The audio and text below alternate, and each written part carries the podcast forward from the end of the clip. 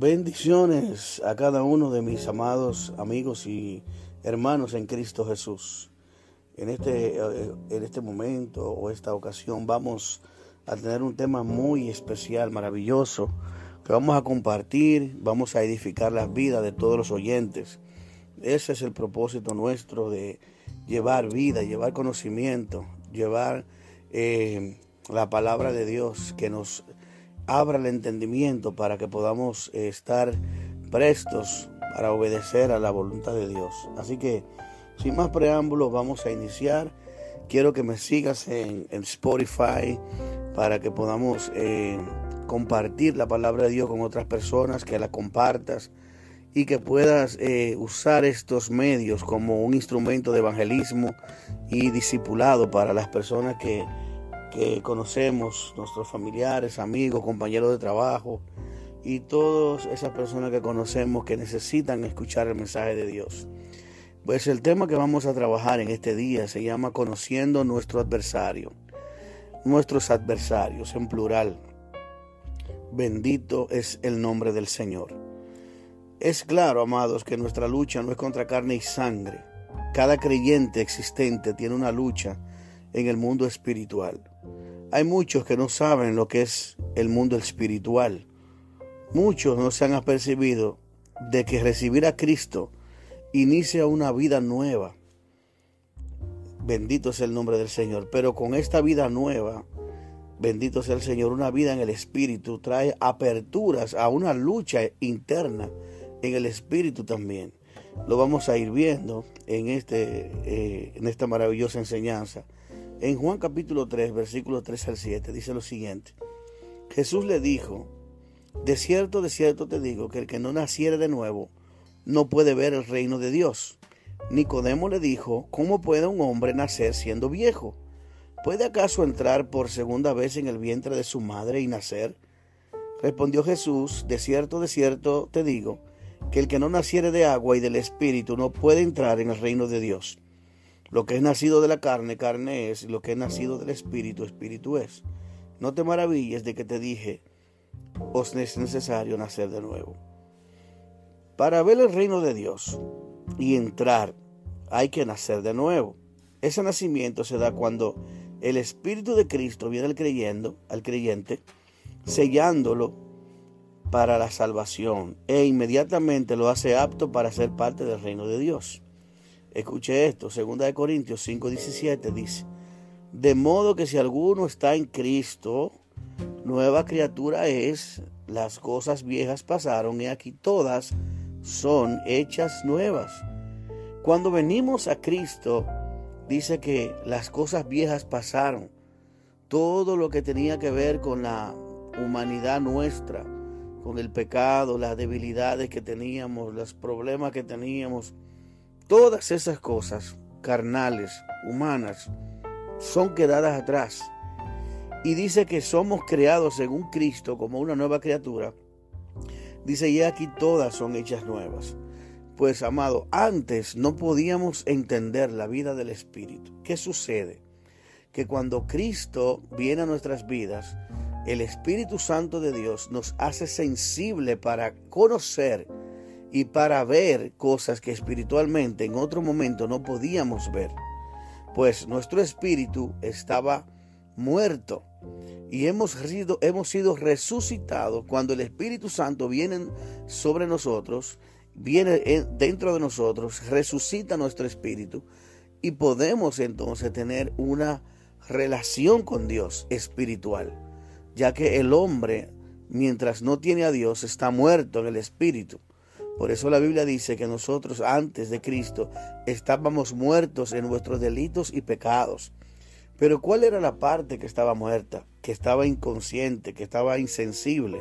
Era la parte espiritual. Por eso es que al venir a Cristo hay una nueva criatura en el Espíritu, que es el Espíritu Santo, que resucita nuestro espíritu y nos da vida juntamente con Cristo. Y es por eso, amados, que empezamos a experimentar no solo la voz de Dios, no solo la voz del Espíritu Santo, no solo las, las, los podemos ver cosas espirituales como los ángeles, como en el caso de Eliseo cuando oró para que Giesi Dios le abriera los ojos y pudiera ver los ojos, eh, pudiera ver espiritualmente los ángeles que estaban rodeándole a ellos. También vamos a sentir persecuciones, vamos a tener eh, luchas demoníacas y lo vamos a ver ahora, amados. Bendito sea el Señor. Bendito Dios. Vamos a ver. Dice, em, por lo tanto, las armas de nuestra milicia no son carnales, porque nuestros enemigos son espirituales. Por eso Dios nos ha dotado en el espíritu de armas espirituales que son en el espíritu, que es el mismo espíritu que nos da las armas. Podemos ver los frutos del espíritu como las características y el carácter de Cristo en nuestra vida, pero también los, los, los dones del espíritu que son las armas que Dios nos da. Por ejemplo, habla la fe, habla de la fe que, que es un escudo que podemos apagar, resistir contra toda fuerza del enemigo. Y habla de la palabra de Dios que es la espada del Espíritu. Bueno, en 2 de Corintios capítulo 10, versículos 3 al 6 nos dice, pues aunque andamos en la carne, quiere decir que andar en la carne no quiere decir que estamos deleitándonos en la carne. Lo que el apóstol Pablo quiere decir es que pues aunque estamos vivos en un cuerpo natural, carnal, de, de, carne y hueso, no militamos según la carne, o sea, no actuamos según la naturaleza de pecado que es la carne. Porque las armas de nuestra milicia no son carnales, sino poderosas en Dios para la destrucción de fortalezas. Las armas que Dios nos ha dado es la oración, es la fe, es la palabra de Dios, cuando tú oras con fe, cuando tú oras con la palabra, cuando tú declaras la palabra, cuando tú reprendes al enemigo con la fe, bendito sea el Señor, y usando la palabra de Dios como Jesús, cuando era tentado por el diablo, Jesús utilizaba la palabra y usaba la palabra como una espada para pelear contra el enemigo. Se escudaba en la palabra también a través de la fe. Aleluya. Por eso nos habla aquí que nuestras armas son poderosas en Dios para la destrucción de fortalezas. Esas fortalezas que vienen mentales, ataques a nuestra mente, que, de duda, de, desesperación, de ansiedad que a veces nos llegan a nuestra mente. Esos tenemos que atarlos, tenemos que reprenderlos, tenemos que derribar todo argumento, dice, derribando todo argumento y toda altivez que se levanta contra el conocimiento de Dios. Amados hermanos, muchas veces el enemigo nos tienta y nos pone, eh, nos recuerda cosas del pasado o nos está constantemente culpándonos porque él es el acusador, una de las características del diablo. Por eso que el estudio se llama conociendo a nuestros adversarios. Una de las características del diablo es que viene a atacar a nosotros con la culpabilidad, viene a atacarnos recordándonos cosas del pasado, inclusive puede utilizar a otras personas para que constantemente te estén recordando tu pasado o te estén recordando la vida que tú llevabas. Pero en ese momento tú tienes que ser sabio y pelear con la palabra y decirle, ahora yo soy nueva criatura, ahora yo no soy la misma persona, yo nacido de nuevo. Ahora mismo dice la Biblia que el que nació en Cristo es una nueva criatura, las cosas viejas pasaron y aquí todas son hechas nuevas. Y también dice que el Señor perdonó todos nuestros pecados y lo tiró al fondo del mar. De la misma manera que Jesús peleó contra el enemigo, contra el adversario, que la palabra adversario significa diablo. Pero, amados, el reino de las tinieblas es un reino muy organizado. No solamente Satanás, también tiene demonios, que los demonios son ángeles caídos, que vinieron con él y se rebelaron contra Dios y fueron expulsados del reino de Dios. Por lo tanto, estos ahora le sirven a Satanás y sirven, se levantan contra todo lo que se llama Dios y todo aquel que les rinde culto a Él. Bendito es el nombre del Señor. Por eso que Él es enemigo del Evangelio, Él es enemigo de Cristo y Él es enemigo de todo aquel que tiene a Cristo, porque Cristo es su principal adversario. Bendito es el Señor. También nos dice aquí, hermanos, que no solamente derribemos argumentos y toda altivez que se levanta contra el conocimiento de Dios, contra esa palabra que se levanta, sino también que llevemos cautivo todo pensamiento a la obediencia a Cristo. Pensamiento de derrota, pensamiento de desánimo, pensamiento de duda, pensamiento de pecados carnales. En nombre de Jesús llevamos cautivo todo pensamiento a la obediencia a Cristo. Tenemos que pelear esa batalla. Tenemos que luchar esa batalla. Tenemos que vencer por la fe esta batalla. Y dice cuando vuestra obediencia sea perfecta. Eso está en 2 Corintios 10 del 3 al 6. Nuestra lucha es espiritual.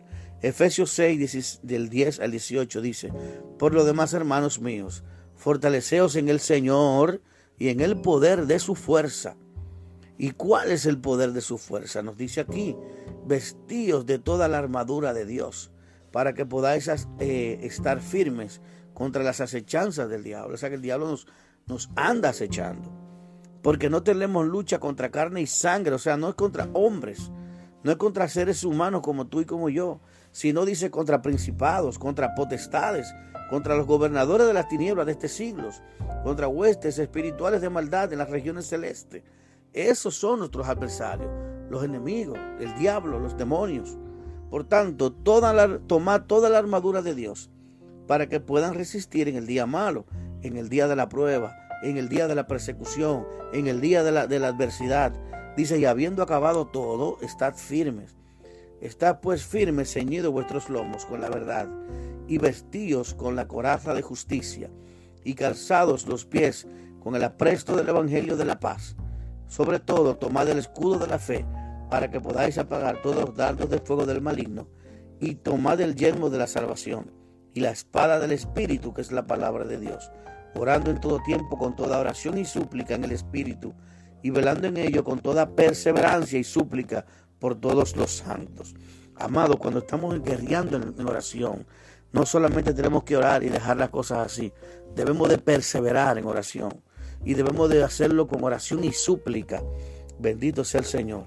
Entonces, amados, dice la Biblia que nuestros enemigos son principados son potestades, son gobernadores de las regiones celestes que están en los aires, en el segundo cielo, donde habitan los demonios, donde habitan las potestades, donde habitan los, gobernadores diabólicos que gobiernan regiones. Por eso hay regiones que enteras que se manifiestan espíritus, por ejemplo, espíritus de prostitución.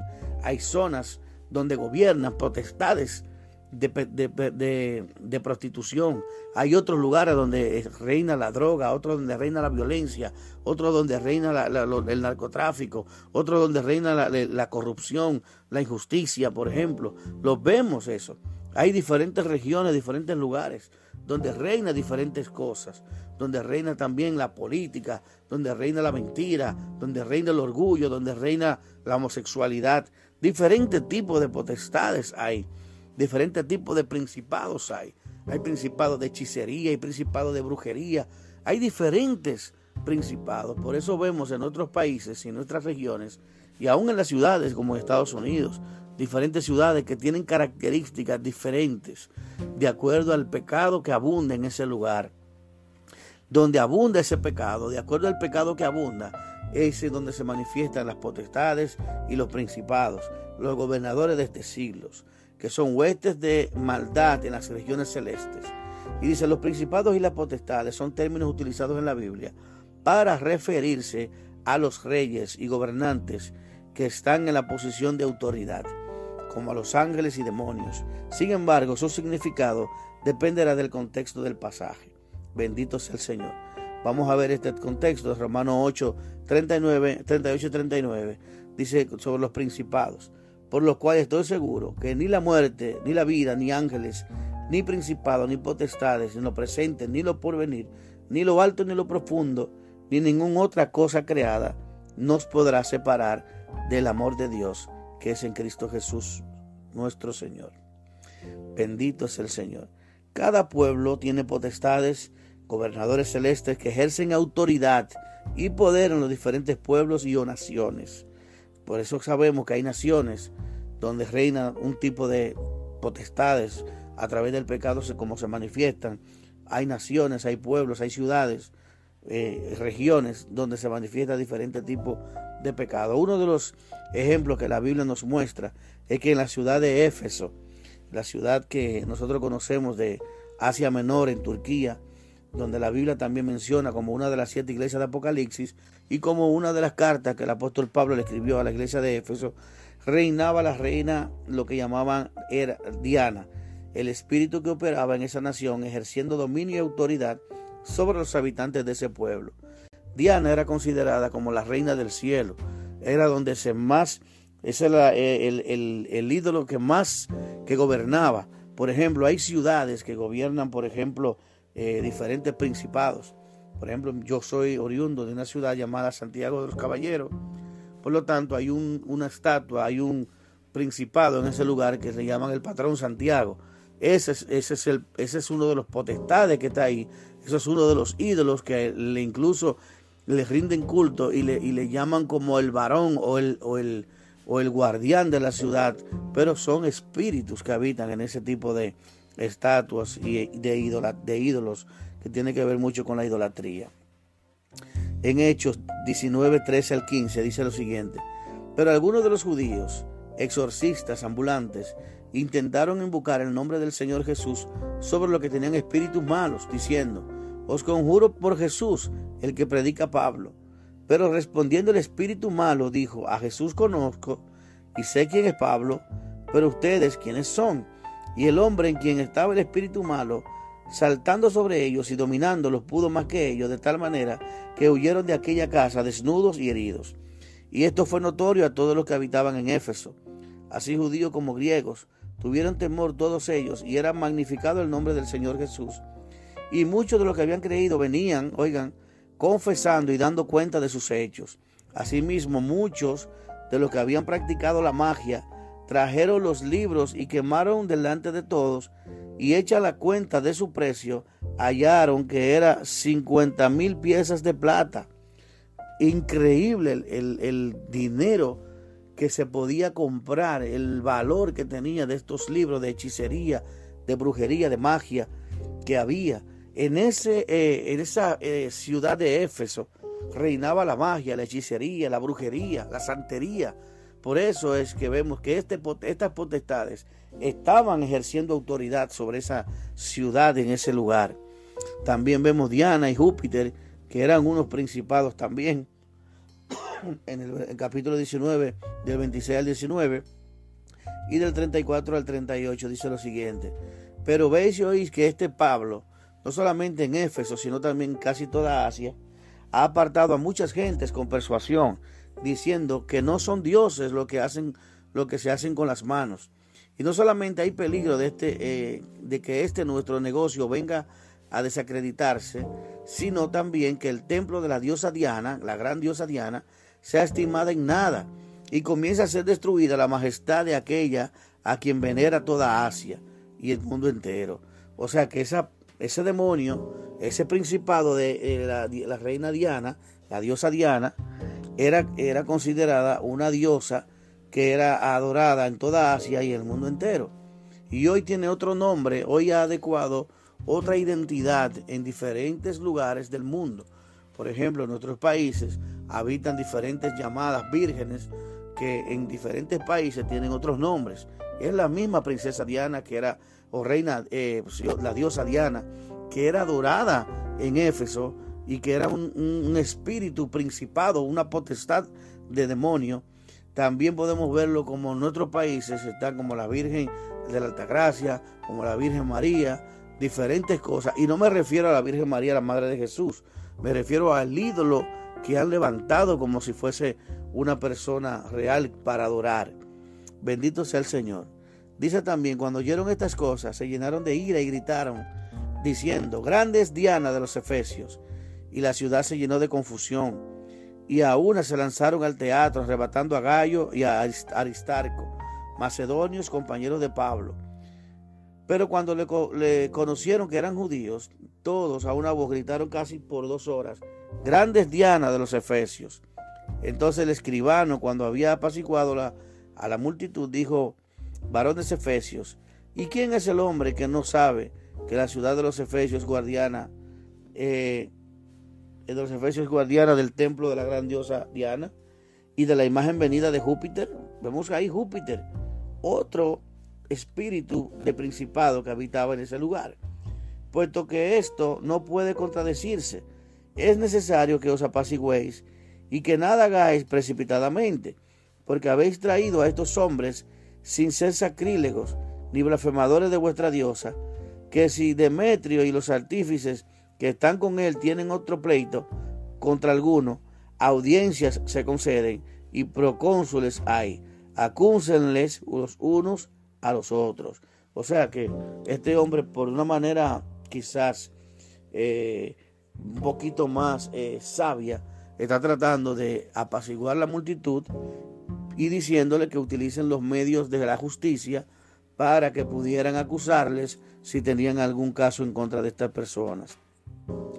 ¿Quién era Diana? Diana era conocida como Artemis o Artemisa, también una diosa griega. En latín es Diana, la luminosa o perfecta, diosa adorada en Efesios, como ya lo leímos, más o menos equivalente a Cibeles o a Magna Mater o la Gran Madre, una de las muchas formas de la diosa de las madres del Oriente. Como diosa de la fertilidad, se la pintaba como una mujer con el torso cubierto de muchos senos. Se encontraron abundantes réplicas, 322 réplicas de su imagen, y también la muestra de en monedas. Sin embargo, las excavaciones todavía no, no se han descubierto los modelos de plata de su templo, como lo hacían el platero Demetrio y sus compañeros, la estatua, la diosa Artemisa y Diana en Efesio, era de madera negra de olivo, como aparecen indicar algunas fuentes, o de hierro meteórico, meteórico como habría, habría creído el escribano de la ciudad, que dijo que su imagen había caído del cielo. Esta diosa no se debe confundir con la Artemisa de la mitología griega, la diosa de la casa y el símbolo de la castidad y la virginidad la hermana gemela de Apolo. Como les decía anteriormente, nosotros los dominicanos tenemos la Virgen de la Altagracia, la que le llaman los católicos. Para hacer guerra espiritual, amados, hay que atar a esos espíritus. Y verdaderamente tenemos que saber que esto es una lucha muy grande en la cual nosotros no podemos solamente eh, simplemente orar, tenemos que pedirle a Dios mucha sabiduría y no podemos muchas veces entrar en batallas eh, con espíritus cuando usted no tiene la capacidad. Lo que le aconsejo es que primeramente conozca a su enemigo, ore al Señor y que sea dirigido por el Espíritu para que pueda ser guiado por Dios y cómo combatir ciertas situaciones que usted puede estar viviendo en su casa, con su familia, con sus amigos, con seres queridos. Pero hay que pedir la dirección del Espíritu Santo y buscar a alguien que tenga el conocimiento para que le guíe y le asesore de cómo hacer las cosas conforme a la voluntad de Dios. Bendito es el Señor. Así que vamos a dejarlo hasta aquí porque el estudio es un poquito largo y queremos iniciar luego más adelante con una segunda parte. Creo que nuestra introducción ha sido buena, ha sido muy, es, muy clara, con el fin de que podamos tener una idea de que hay cosas, hay ídolos donde hay eh, donde tenemos donde se le rinde honores en diferentes ciudades, en diferentes países y en diferentes regiones. Hay ídolos de la cual le llaman patrón de la ciudad, patrón de, de la nación y así por el estilo. Que esos son principados que utilizan la adoración que tiene que ser al único Dios vivo y el verdadero Dios para adorar imágenes y adorar ídolos que no tienen, que no tienen vida. Así que amados, en este momento nos despedimos con esta primera parte del estudio. Declaro la bendición de Dios sobre ustedes, la paz de Dios y que podamos seguir edificados sobre la roca para ver los otros episodios que siguen más adelante.